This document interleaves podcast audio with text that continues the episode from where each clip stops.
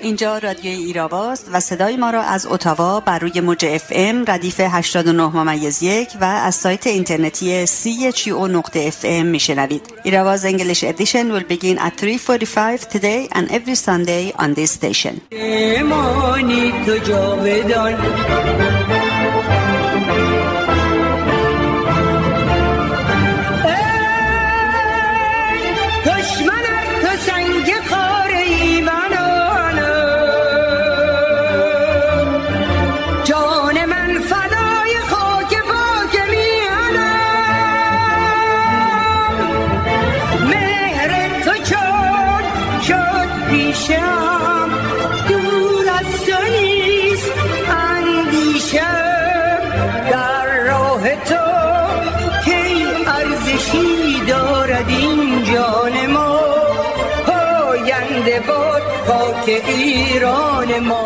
در حال حاضر یک انقلاب واقعی در ایران در حال وقوع است. این انقلاب واقعی توسط سازمان مجاهدین خلق ایران رهبری می شود و باید کمک کرد که مملکت از اشغال آخوندها خارج شود. دکتر منوچهر هزارخانی نویسنده مترجم و مسئول کمیسیون فرهنگ و هنر شورای ملی مقاومت ایران. با سلام و درود به شما شنوندگان گرامی رادیو ایراوا نرگس قفاری هستم و برنامه این هفته 22 تیر 99 برابر با 12 جولای 2020 رو با گرامی داشته یاد زهرا زیبا کازمی خبرنگار عکاس ایرانی کانادایی که در 21 تیر 1382 برابر با 11 جولای 2003 بر اثر شکنجه توسط سعید مرتضوی به قدر رسید آغاز می‌کنیم. پس از رویدادهای هفته قسمت سوم گفتگوی رادیو ایراوا با آقای حسن حبیبی رو خواهید شنید که نگاهی است به درون تشکیلات مجاهدین در فردای روز سی خرداد و با بخش انگلیسی دفتر این هفته رو میبندیم.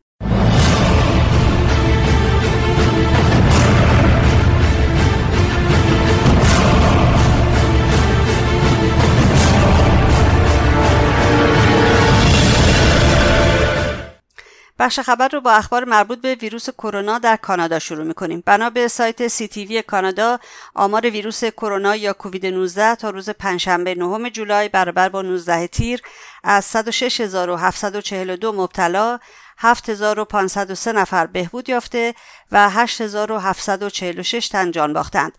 بیشترین قربانیان کرونا متعلق به استان کبک می باشد. سازمان مجاهدین خلق ایران بعد از ظهر پنجشنبه 19 تیر برابر با نهم جولای آمار جانباختگان کرونا را در 342 شهر ایران بیش از 68100 نفر اعلام کرد. این رقم در روز جمعه به 68800 تن رسید.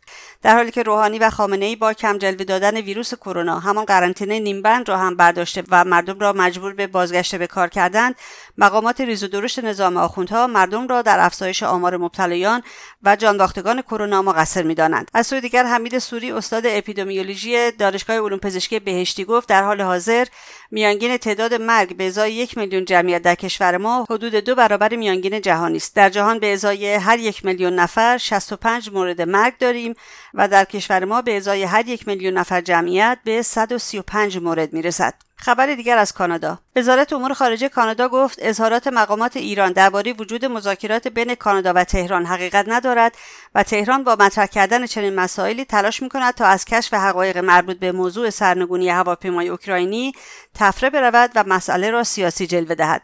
از سوی دیگر و به گزارش سی بی سی سوم جولای برابر با 13 تیر فایل صوتی گفتگوی حسن رضایی فر مدیر کل بررسی سوانه هوایی سازمان هواپیمایی کشوری رژیم در 16 اسفند 97 که 91 دقیقه است با یک عضو خانواده قربانیان هواپیمای اوکراینی نشان می‌دهد که آسمان تهران در زمان حمله سپاه به پایگاه های آمریکایی باز ماند تا طرح این حمله فاش نشود. کارگزار رژیم در این مکالمه تشریح می کند که بستن آسمان تهران می توانست به برملا شدن طرح حمله موشکی به پایگاه های مورد استفاده آمریکا در عراق منجر شود. این حملات در تلافی کشته شدن پاسدار قاسم سلیمانی انجام شد. رژیم طی روزهای سهشنبه و چهارشنبه 17 و 18 تیر ماه چهار زندانی را در شهرهای شیراز، گرگان و مشهد اعدام کرد. فردی که نامش مشخص نیست در مشهد و به جرم نوشیدن مشروب اعدام شد. یکی از زندانیان که در گرگان اعدام شده باسط سیدی نام دارد و قربانی دیگر در شیراز امیر عباس صالحی معرفی شده است. روز پنجشنبه 19 دیر حدود 5000 تن از دراویش قادری برای شرکت در تشییع جنازه شیخ محمد کسنزانی رهبر طریقه قادری قصد عبور از مرز باشماق در مریوان برای رفتن به سلیمانیه را داشتند که با شلیک گلوله سپاه و هنگ مرزی پاسداران روبرو می‌شوند. بنا به گزارش منابع خبری مقاومت ایران از داخل کشور در اثر شلیک ماموران سپاه در باشماق چند نفر از دراویش در این درگیری کشته و زخمی شدند. درگیری ساعتها ادامه داشت. دراویش قصد داشتند پیکر شیخ محمد کسنزایی را به سلیمانیه منتقل و آنجا به خاک بسپارند. طریقت کسنزاییه از طریقت های تصوف و یکی از شاخه های طریقت قادریه جمله طریقت های تصوف اهل سنت می باشد روز سهشنبه 17 تیر نیروی انتظامی در بوشهر به محله هموطنان عرب مقیم بوشهر واقع در خیابان بیسیم روبروی درمانگاه قائم حمله ور شده و به قصد تخریب منازل آنان اقدام به قطع برق و غیره کرد. مردم و اهالی محل در اعتراض به این عمل تجمع و تلاش کردند از این کار ممانعت کنند. جوانان در حالی که خطاب به ماموران نیروی انتظامی فریاد می‌زدند. بیناموس با آنها درگیر شدند. غروب دوشنبه 16 تیر برابر با ششم جولای جوانان امیدیه خوزستان نیز در برابر حمله ماموران حکومتی مقاومت کرده و آنها را گوشمالی دادند. آنها توانستند جوانی را که دستگیر شده بود آزاد کنند. ماموران رژیم به روی جوانان امیدیه آتش گشودند که منجر به مجروح شدن نوجوانی 17 ساله به نام امید ایدانی شد که در بیمارستان جان باخت. خانم رجوی به مقاومت جوانان در امیدیه درود فرستاد و ضمن محکوم کردن تیراندازی ماموران حکومتی به جوانان جان باختن امید ایدانی را به یاران بازماندگان او تسلیت گفت. لازم به ذکر است که این خبر در خبرگزاری رسمی و رسانه‌های حکومتی رژیم نیز درج شده است. از سوی دیگر فرمانداری امیدیه پیکر امید را به خانوادهش تحویل نمی‌دهد و از خانواده خواسته شده علاوه بر 5 میلیون تومان برادر امید یعنی عباس را نیز تحویل فرمانداری امیدیه دهند در جلسه 44 نشست شورای حقوق بشر سازمان ملل روز پنجشنبه نهم جولای برابر با 19 تیر همزمان با سخنرانی اسماعیل بقایی هامانه نماینده رژیم پلیس امنیت سالن عکس سردار کودک کش قاسم سلیمانی که کنار دست بقایی بود را از روی میز برداشته و به کناری گذاشت. بری هاول قاضی فدرال دادگاه واشنگتن روز سهشنبه 17 تیر رژیم ایران را به پرداخت 879 میلیون دلار قرامت به نظامیان آمریکایی و خانواده هایشان که در انفجار الخبر در عربستان زخمی شدند محکوم کرد.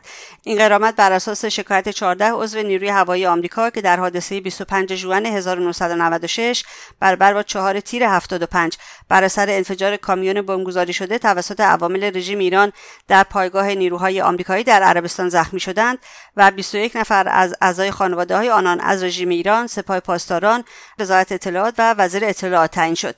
در این انفجار 19 سرباز آمریکایی کشته و حدود 400 تن زخمی شدند.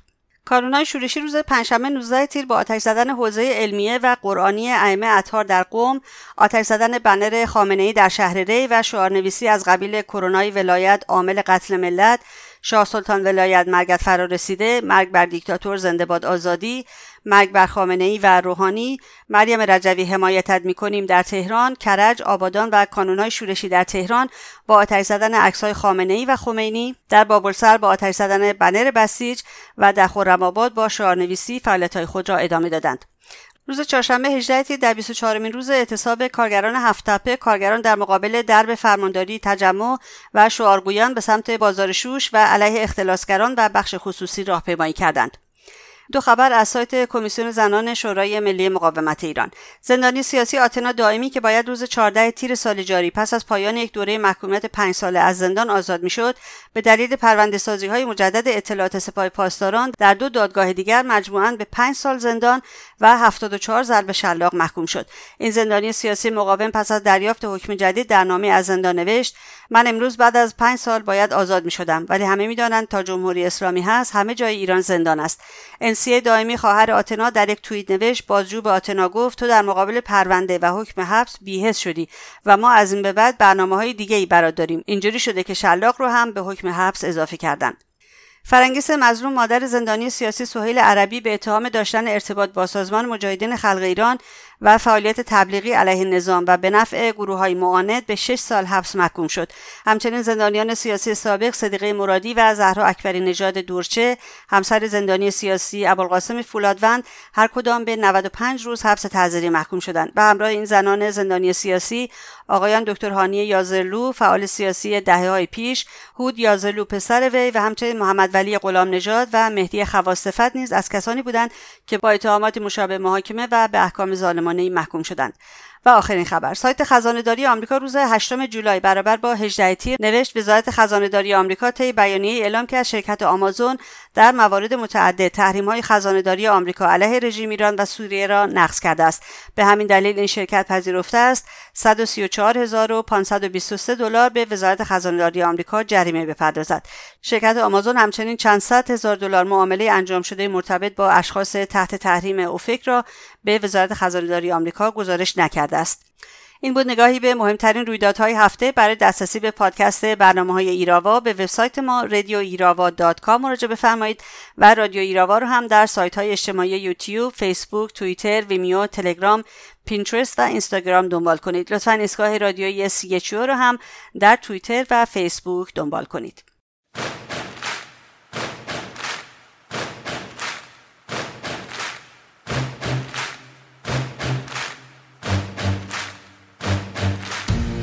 صدای این شهر بی نفس نباشی. فکر کندن از میله قفس نباشی. شب دوباره زنجیرشو به پات میبنده. ذهن آسمون خالی میشه از پرنده. تو زمونه قتل عام نور شده روشن از طلوع الماس. با ستاره از رویش سهر می‌خونیم. پای حرفمون تا سقوط شب میمونیم.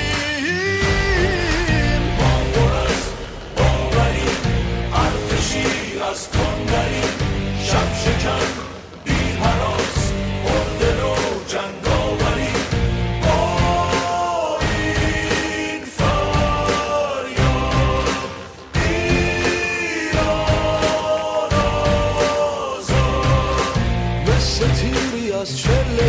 کمون رها شد. تو سکوت این عشق بی صدا صدا شد. شک نکن به پایان مقصدی که پیداست. پشت برکه های اتش زده و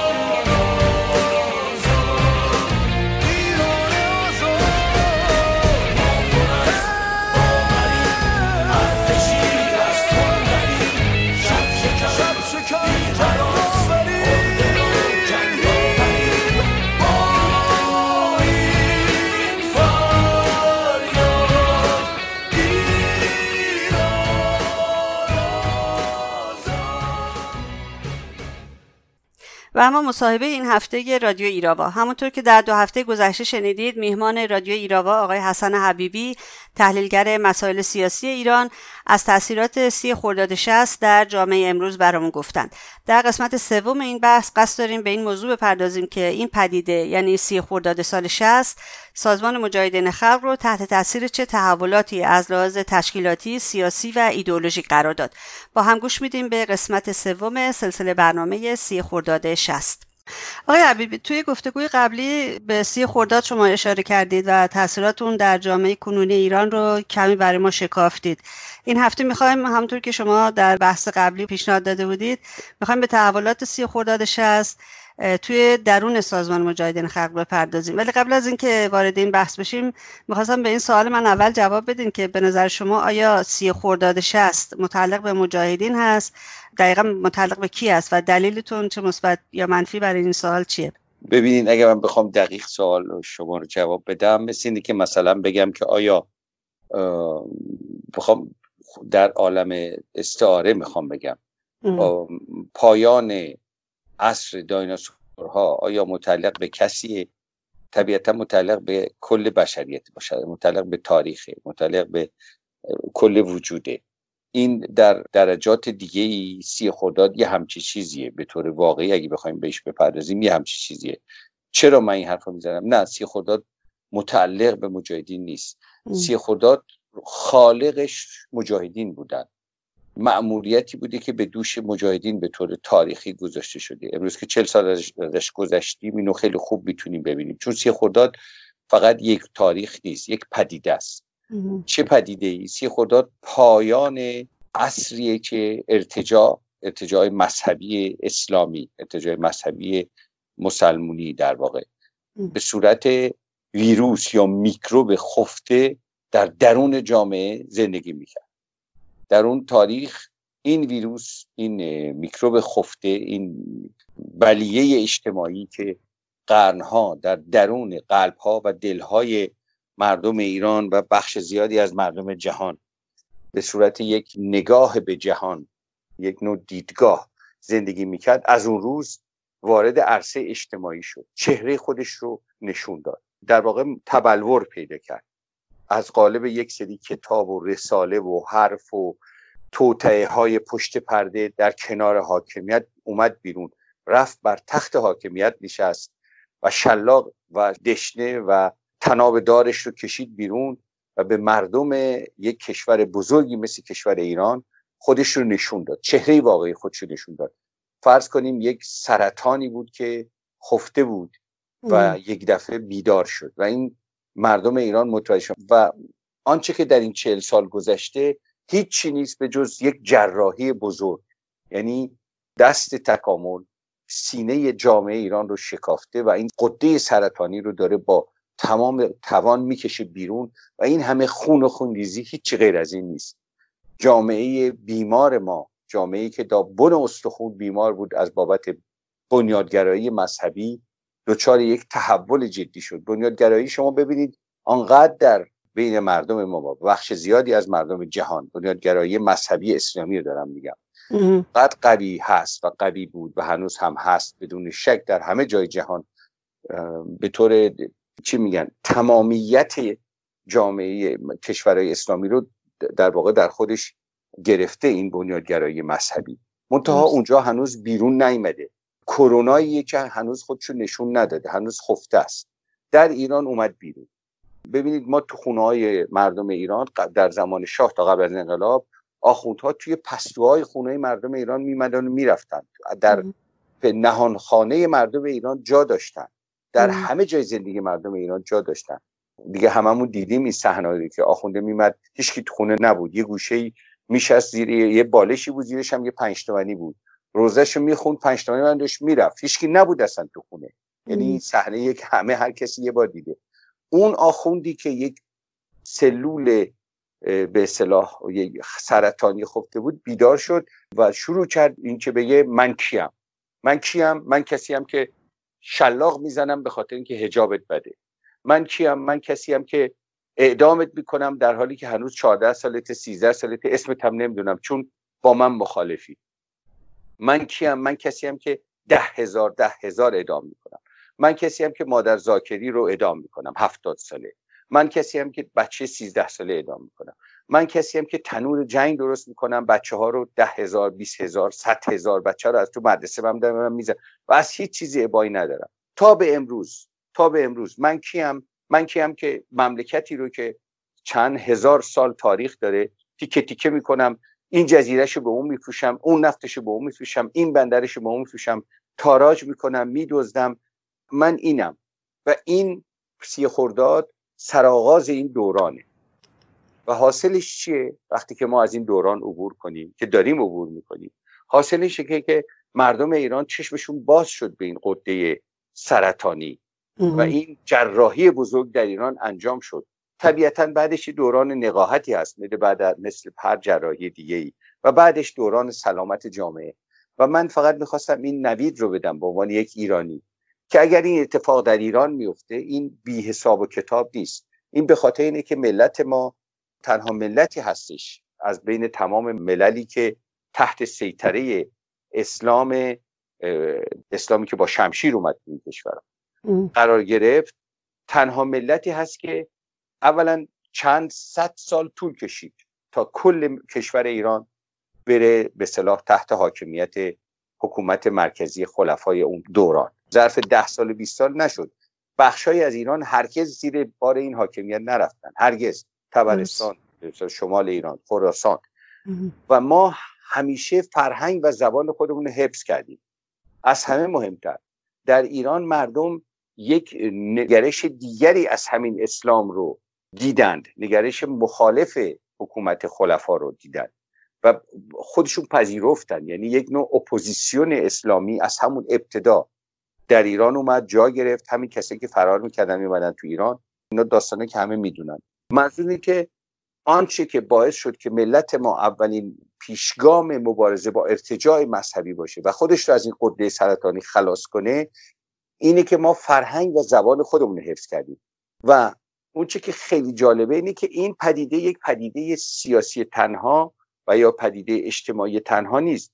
یک پدیده که مبتنی بر یک جنگ دیدگاهیه.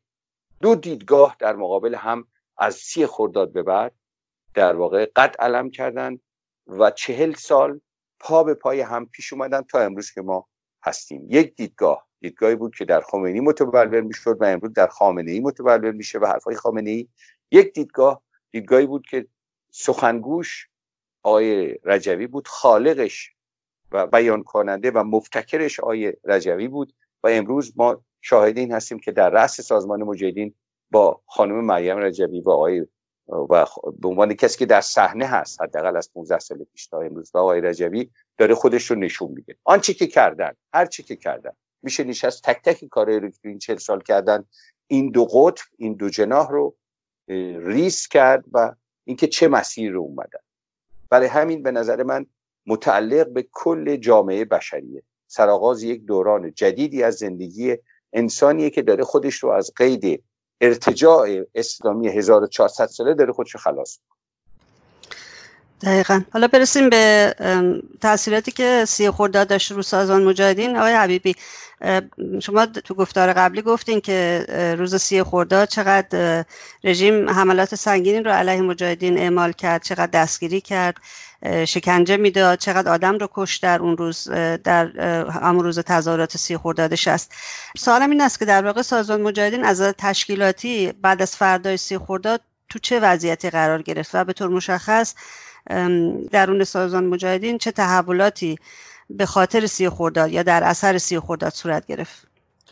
ببینید کشتار از همون روز سی خورداد شروع شد و البته بیشترین حد کشتار و دستگیری و شکنجه اون روز نبود شروعش بود.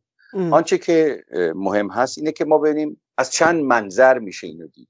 یکی این که سازمان مجاهدین به لحاظ تشکیلاتش یعنی نوع زندگی روزمره نوع بودن روزمرهش دچار چه تحولاتی شد.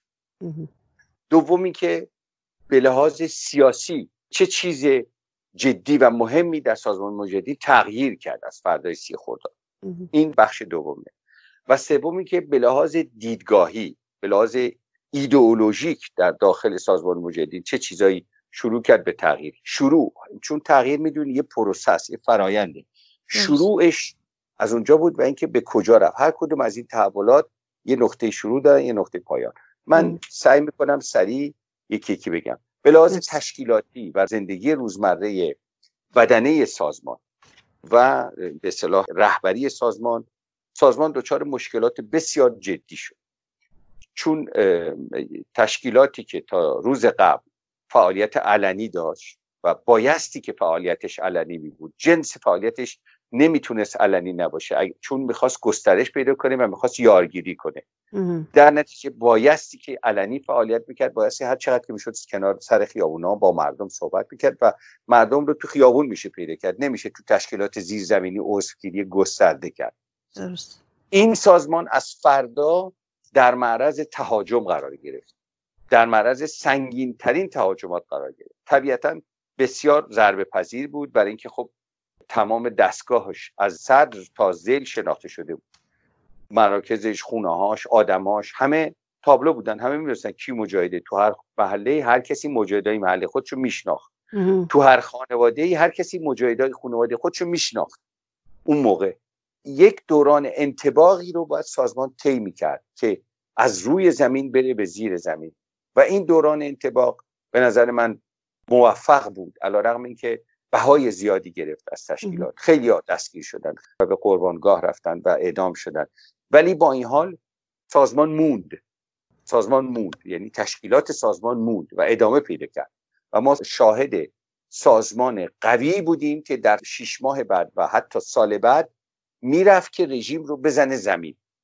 در مجموع گزارشاتی که از اون موقع هست حاکی از این هست که سازمان علا رقم این که از روی زمین یه دفعه رفت زیر زمین و سلاحاش آورد بیرون و مخفی شد و فعالیت های مسلحانه و مبارزه مسلحانه رو شروع کرد. علا رقم این که این کار بسیار سخت بود و علا رقم این که چون هنوز رژیم به اون پیشیدگی که در سال 63 رسید اواخر 62 و اول 63 رسید هنوز نرسیده بود. به دلیل اینکه رژیم هنوز تو اون ساختار هم کمیته و پاسدارا و اینا بودش هنوز کمک های بیرونی بهش نرسیده بود. سازمان تونست خودش رو حفظ کنه جمع بکنه. مثل یه صدفی میمونست که باز بود و وقتی که دشمن بهش نزدیک شد خودشو بست و دشمن نتونست آسیب جدی بهش برسونه و سازماندهی کرد. و ما در روزها شاهد روزانه بعضی وقتا تا صد عملیات بودیم. یعنی سازمان یک فاز تهاجمی رو شروع کرد. از پنج مهر 1360 اگه اشتباه نکنم ما همطور شاهد یک اوجگیری عملیات بودیم در داخل و ضربات بسیار شدیدی که بر پیکر ارتجا وارد می‌شد. من یادمه که یک مصاحبه کرد موسوی اردبیلی با مجله چشمانداز که مال این میسمی اینا هستش. میسمی همون گروه مجاهدین انقلاب اسلامی هستن. کسایی که هستن که بخش ارتجایی که بعد از کودتای اپورتونیستی که گفتم یه بخشی به سمت خمینی و ارتجا رفتن اینا هنوز هم هستن. بهزاد نبوی این میسمی لطف الله میسمی و اینا. این یک مجله به اسم چشم داز موسوی اردبیلی مصاحبه کرده. اونجا موسوی اردبیلی داره خاطره تابستان سال 61 رو میگه. میگه که ما اینقدر ضربه خورده بودیم که آخون جرأت نمی‌کرد از خونش بیاد بیرون. ما همه از تو کریدور رد می‌شدیم. بعد میگه که موسوی تبریزی مذهب میگه که احمد آقا به موسوی تبریزی گفت که پیشنهاد کردن. مصاحبهش رو می‌تونن بخونن دوستان حتما هستش. خلاصه به خمینی پیشنهاد می‌کنن که آقا یه نفر بلند شه بره پاریس پیش آقای رجوی بگه باشه آقا ما قدرت با شما تقسیم می‌کنیم. جنگ رو تموم کنیم. ما قدرت با شما تقسیم کنیم. و تو یه نفر که رفیق پدر رضایی بود قرار بوده بیاد پاریس بره پیش ایشون بگه آقا وساطت کنید چای رجوی بگید آقا ما تقسیم می‌کنیم. نصف قدرت مال شما نصفش مال ما. جنگ رو تموم کنیم. بعد میگه ما رفتیم این پیشنهاد به خمینی کردیم. از اون در دیدیم که موسوی اردبیلی با رفسنجانی رفتن پیش خمینی و وقتی برگشتن اونا نظر امام خلاصه عوض شد و گفتن که نه و تصمیم گرفتن به کشتار. و این مثل که موسوی تبریزی بود. شاید دو تا اسم اشتباه کنم. به خمینی گفته بود شما بسپرید دست من من این قائله رو ظرف 6 ماه برای شما میخوابونم. و از اونجا بود که کشتارهای کور در زندانها شروع شد. یعنی در اواسط تابستان 61 مصاحبه خیلی جالبیه. منظوری که تا تابستان 61 دست بالا با همین سازمانی بودش که از فاز سیاسی اومده تو فاز نظامی. بعد از کشتارهای شدید از تابستان 61 به بعد ما شاهد یه پدیده دیگه هم بودیم. این که تودهی ها اومدن و کمک کردن به دستگاه امنیتی اطلاعاتی که خیلی نوپا بود تو ایران و هنوز خیلی کارا رو بلد نبود. توده ها اومدن و یک سری پیشنهاد آوردن. اون موقع اونا می‌گفتن پاسداران رو به سلاحهای سنگین مسلح کنی. شعار اصلیشون بود بالا تو نشریش نوشتن. و اومدن به پاسدارا کمیته چی... چیا گفتن؟ آقا سه تا طرح آوردن که یکیش طرح مالک و مستاجر بود یکیش طرح بستن گلوگاه ها و طرح سوم خدای چی بود؟ سه تا طرح اینا آوردن. اون موقع خیلی مشهور بود. این طرحها برای این بودش که بتونن مجاهدین رو از توی مردم عادی بکشن بیرون. یعنی بتونن تشخیص بدن مجاهدین قربال کنن. و برای این کار همون طرح مالک مستجر این بود که هر کس که وارد یه محله می‌شد یه خونه اجاره می‌کرد مالک باید قبلش می‌رفت به مسجد محل می‌گفت که اینا تازه اومدن مثلا زن شوهرن یا مثلا طرح گلوگاهایی بود که تمام های شهر رو بستن تا هر کس که جابجا می‌شد شناسایی بشه. هر اتوبوسی که واردش می‌خواد شهر جدید بشه پاسدارا اومدن ما رو شناسایی می‌کردن. حالا چرا؟ مجاهدین تو شهر خودشون تو محل خودشون شناخته شده بودن. برای اینکه بتونن خوب عملیات کنن همه تو شهرهای دیگه می‌رفتن. رژیم با این طرح تونست خلاصه به شناسایی. بعد یک سری شناسایی های دیگه هم شروع شد. یعنی یک سری کسی که تواب بودن تو زندان ها خیانت می‌کردن اینا رو میشوندن بین دو تا پاسدار و کار استفاده از توابین برای شناسایی مجاهدین و مبارزین این یک کار سیستماتیک شد تو دستگاه اطلاعات. ایرج مصداقی یکی از شناخته شده ترین کسایی که این کار رو کرده خودش تو کتاب نزیستن و نه مرگ نوشته در چند قسمت که خودش توضیح داده که میشسته بین دو تا پاسدار و می‌رفته بیرون و خلاصه چند صحنه رو خودش توضیح میده که یه جا مثلا منجر شده به دستگیری یه خواهر و برادر یه جا منجر شده به دستگیری سه مجاهد دیگه. خلاصه این کارها دست به دست هم داد. و تشکیلات شروع کرد به لو رفتن و ضعیف شدن. و یه طرح جدیدی هم دادم به اسم طرح عبدالله پیام. این طرح عبدالله پیام هم این بودش که در واقع اینام باز از کارهایی بود که چون توده یا تشکیلات سیاسی داشتن و قبلا آموزش دیده بودن شوروی بودن اینا این دانش رو داشتن. اومدن به پاسدارا چه یاد دادن گفتن آقا یه مجاهده که کشف می‌کنی یه جایی نرید بریزید یه دفعه 60 تا هی شلیک کنید و خونپاره بزنید. نه ولش کنید. اینو دنبالش برید تا دومیشون هم پیدا کنید. سه و سه ساواکی هم کمک کردن بهشون. ساواک هم خیلی کمک کرد. یعنی توده یا و یعنی رژیم برگشت تمام این ساواکی رو که اخراج کرده بودن و تو خونه هاشون بودن اینا رو دوباره برگردوندن آوردن. و همین ساواما رو درست کردن. اینا گفتن که مثلا اینو تعقیب کنید تا چی؟ تا اینکه بتونید مثلا یه نفر بکنید چل تا. بعد یه دفعه شبکه رو بگیرید. من دو تا حادثه رو خیلی مهم می‌دونم. یکی شهادت موسا خیابانی و اشرف رجوی در 19 بهمن سال 1960 که ضربه بسیار جدی بود. ضربه بسیار جدی بود. آغاز در واقع می‌تونم بگم ضعیف شدن سازمان بود ولی باز هنوز سازمان عملیات داشت. در ایران روزی 100 تا عملیات می‌کردن تا تابستان 61 و بعد از این طرح تا سال 63 ما شاهد ضعیف شدن هستیم.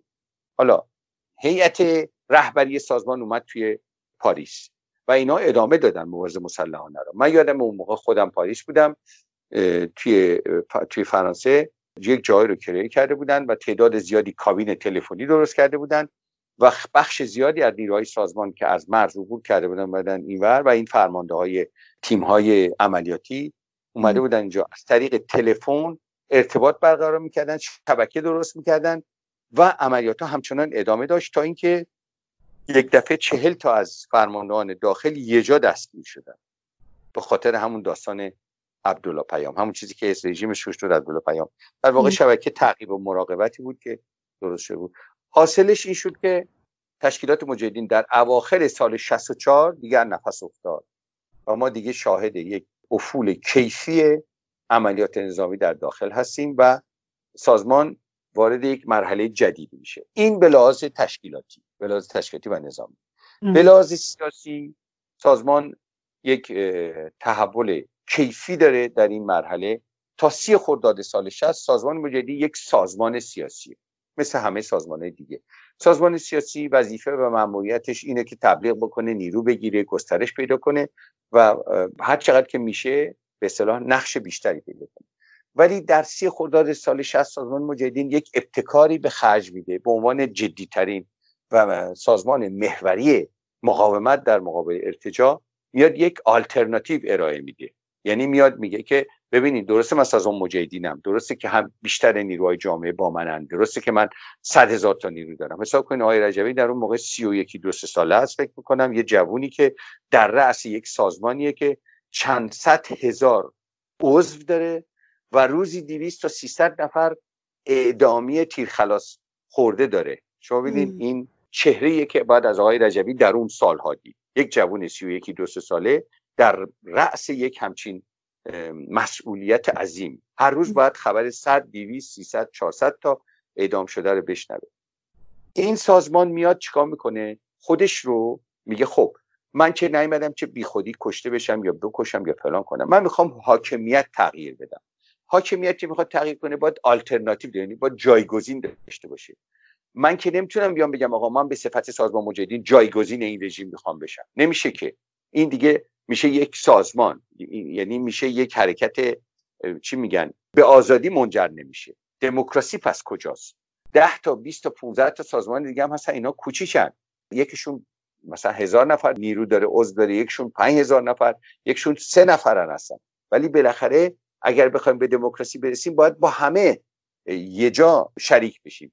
میاد شورای ملی مقاومت رو به صفت آلترناتیو پیشنهاد می‌کنه. به نظر من یکی از درخشانترین زیباترین تصمیمات آقای رجبی همینه.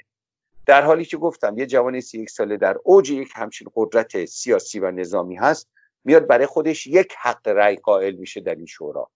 و میگه هر سازمانی یه حق رأی داره. منم به صفت سازمان خودم یک حق رأی دارم. و بعد پیشنهاد می‌کنه که همه نیروهای سیاسی بیان به یک برنامه ملتزم بشن. و این برنامه رو تدوین می‌کنن و در همون موقع با یک طرح بسیار زیبا برای اینکه بتونه این آلترناتیو بتونه به لحاظ جهانی شناخته. چون آلترناتیو یک دستگاه سیاسیه کارکرد سیاسی دیپلماتیک داره. بایستی کشورهای دیگه هم بشناسنش بفهمن یه همچی جایگزینی وجود داره. که اگه خواستن حسابشون رو با رژیم خمینی صاف کنن بگن خب عوضش اینو می‌ذاریم. این آلترناتیو رو با یک پروازی که داستانش رو فکر می‌کنم همه می‌دونن با یک پرواز خیلی حیرت انگیز از تهران به پاریس این آلترناتیو رو با خودش میاره وسط پاریس و معرفی می‌کنه. چون توی اون پوشش مطبوعاتی که فراهم میشه می‌تونه آلترناتیوش رو هم معرفی کنه و آلترناتیو رو معرفی می‌کنه و میشه گفت که تمامیت نیروهای دموکرات و آزادی خواه. اون دوره در این آلترناتیو جای خودشون پیدا می‌کنن یک آلترناتیوی که شما نماینده کورت ها رو دارین که اصلی ترین سازمان اون موقع است آقای دکتر شادوان عبدالرحمن قاسملو.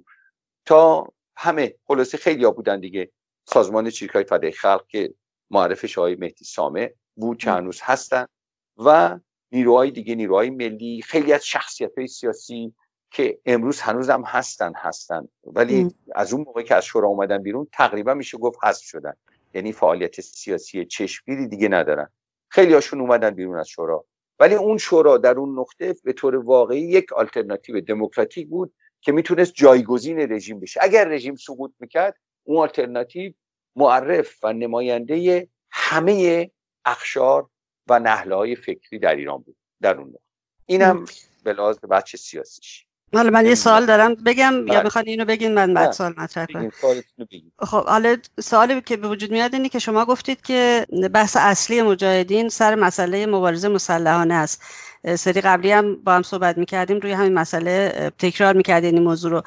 با تشکیل این اطلاف شورای ملی مقاومت آیا این یک استراتژی به سمت عقبگرد هست یا اینکه آیا سازمان مجاهدین در حالی که شورای ملی مقاومت تشکیل شد همچنان به عملیات مسلحانه توی ایران ادامه می‌دادن یا اینکه نمی‌تونی هم مسلحانه باشی و هم یک بخوای دولت تشکیل بدی و حکومت رو برکنار کنی خود جای حکومت بشینی که؟ اتفاقا این سوال خیلی جالبه. برای اینکه این دقیقا نشون میده نگاهی که به یک سازمان سیاسی در ایران هست چه نگاهیه.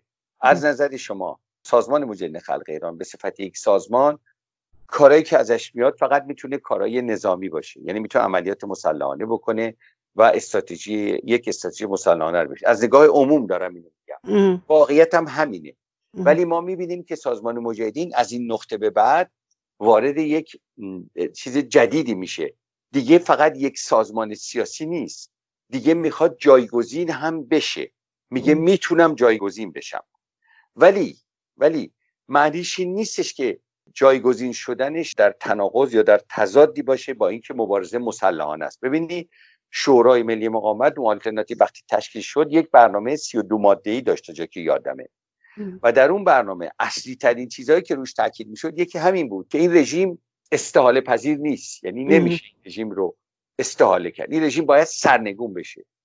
و استراتژی سرنگونی مبتنی بود بر مبارزه مسلحانه یعنی تمام آدمایی که توی شورا بودن تو اون نقطه همه آدما همه اون شخصیت ها خیلی زیادن. الان میگم نمی‌خوام اسم ببرم هستن همشون. کسی که احتمالاً حرف همشون معتقد بودن که مبارزه مسلحانه تنها راهیه که میشه از این رژیم عبور کرد. شورا معتقد به این بود. شورا میگفتش که با تکیه بر استراتژی مبارزه مسلحانه میشه از رژیم عبور کرد. تا برسیم به یک نظام به اصطلاح لایک یک حکومت غیر دینی و 32 تا ماده هم داشت که اصول اصلی و پایه‌ای رو که بر اساسش اون تمام اون آدما و اون سازمان دور هم گرد اومده بودن رو مشخص می‌کرد تدوین می‌کرد. و یک چیزی که خیلی مهم بود این بود که همه مجبور نبودن تمام اون سی و دو ماده رو بپذیرن ولی باید بهش التزام می مثلا ممکنه کسی می بود که تو اون دوره معتقد بود که مبارزه مسلحانه راه حل خوبی نیست. خشونت خشونت میاره. ولی التزام داشت. میگه باشه من التزام دارم. یعنی خودم همچین راه حلی رو پیشنهاد نمی کنم ولی با پیشنهاد شما موافقم مخالفت نمی کنم باش این التزام. هنوزم هستش همین. شورا الان هم همینطوره. منظورم که در تضاد نبود با همین دوتا مسئله. شورا آلترناتیو سیاسی بود. جایگزین سیاسی بود. ولی این جایگزین سیاسی در یک روند مبارزه مسلحانه وظیفه داشت که این رژیم رو سرنگون کنه تا بتونه شرایط یک حاکمیت دموکراتیک جدید رو فراهم کنه.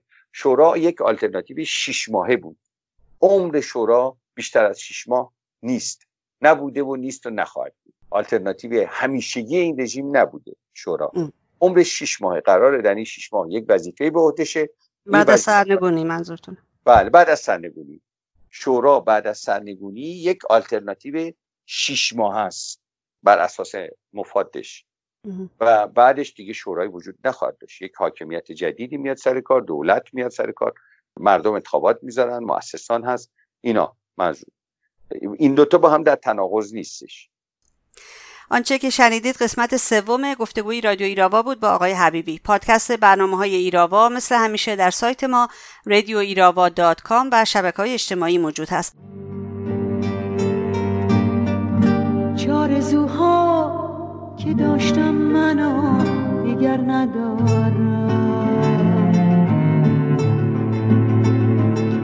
چه ها می‌بینم و باور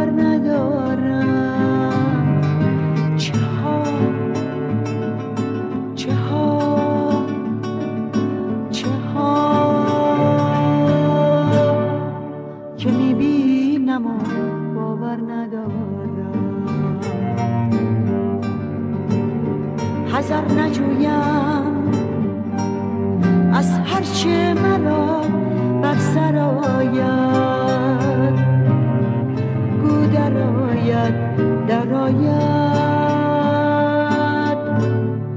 که بگذر ندارد و من هم که بگذر ندارم.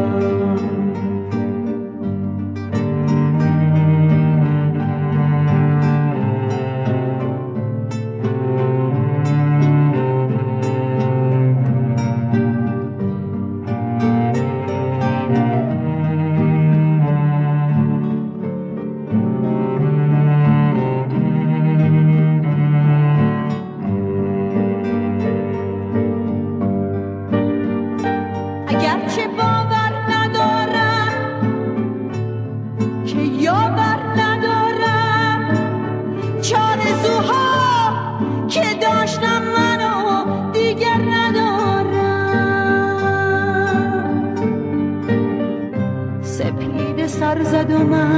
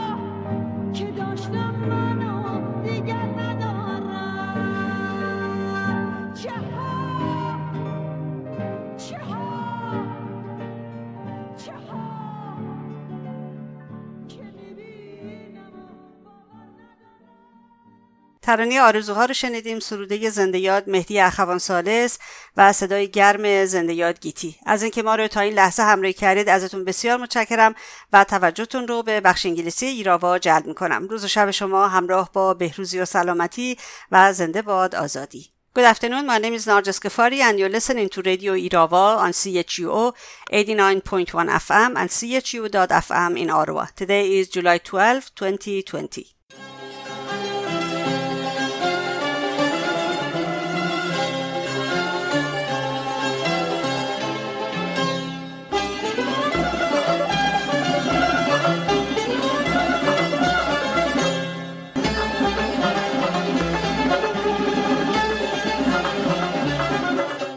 The People's Mujahideen Organization of Iran, PMOI, announced on July 9th that COVID 19 has taken the lives of more than 68,100 in 342 cities across Iran. Iranian authorities still blame people for not staying at home, while Hassan Rouhani ordered people back to work and Khamenei called the deadly virus nothing important. Farangis Mazlum, mother of political prisoner Sohail Arabi, who was personally detained for some time last year, was sentenced to six years in prison on the charges of having contacts with the People's Mujahideen Organization of Iran, PMOI or MEK, and of disseminating propaganda against the state in favor of opposition groups. Former political prisoners Sadiqe Muradi and Zahra Akbari Nijad Durche, who is the wife of political prisoner Abul Qasim Fuladvand, were also sentenced to 95 days in prison each. Along with these women political prisoners, Dr. Hani Yazerlu, a veteran political activist, and his son Hud Yazerlu were sentenced to one year in prison, and Muhammad Wali Ghulam Nejad and Mehdi Khawasifat were also sentenced to 95 days in similar charges. Female political prisoner Atena Daimi, who was due to be released on July 4, 2020, after serving her five year jail time, has been charged with two new cases and sentenced to another five years and 74 lashes. After hearing of her new sentence, this resilient political prisoner wrote, I should have been released today after almost five years behind bars, but everyone knows that as long as the Islamic Republic exists, Iran is a prison everywhere. I am free today because free does not necessarily means that you should be on the other side of the bars. Every new sentence affirms that I am free and I will stand to the end and until I am alive. NCA Daimi, Atena's sister, tweeted, The interrogators told Atena, You have been numb towards prison sentences. We will have new plans for you. And this is why they had added flogging to your prison sentence. For more news regarding Iran, please visit radioirava.com or go to chuo.fm and follow the links to our website. Can you come on over so we can dance one more time? One more dance, hold me close. Don't you ever let me go. Cause strange things are happening here.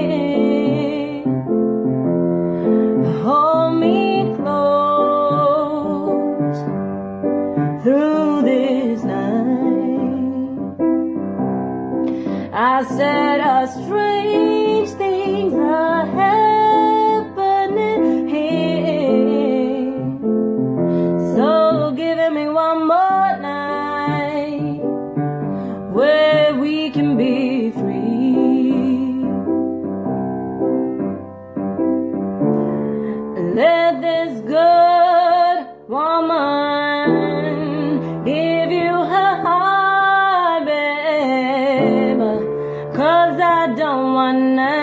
to uh, hurt no more.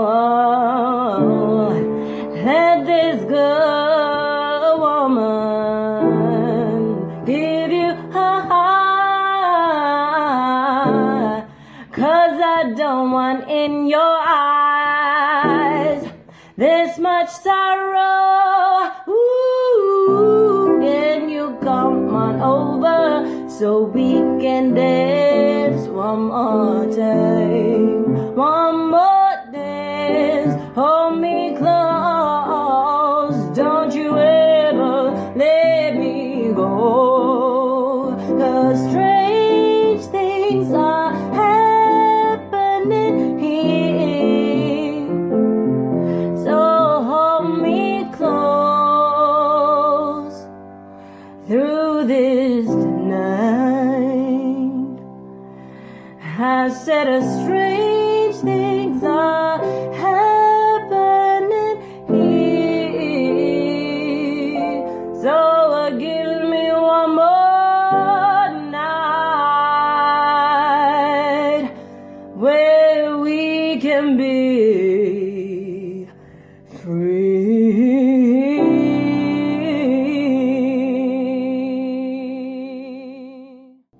What you heard was a song by the Swedish Iranian singer-songwriter Aida Jabbari.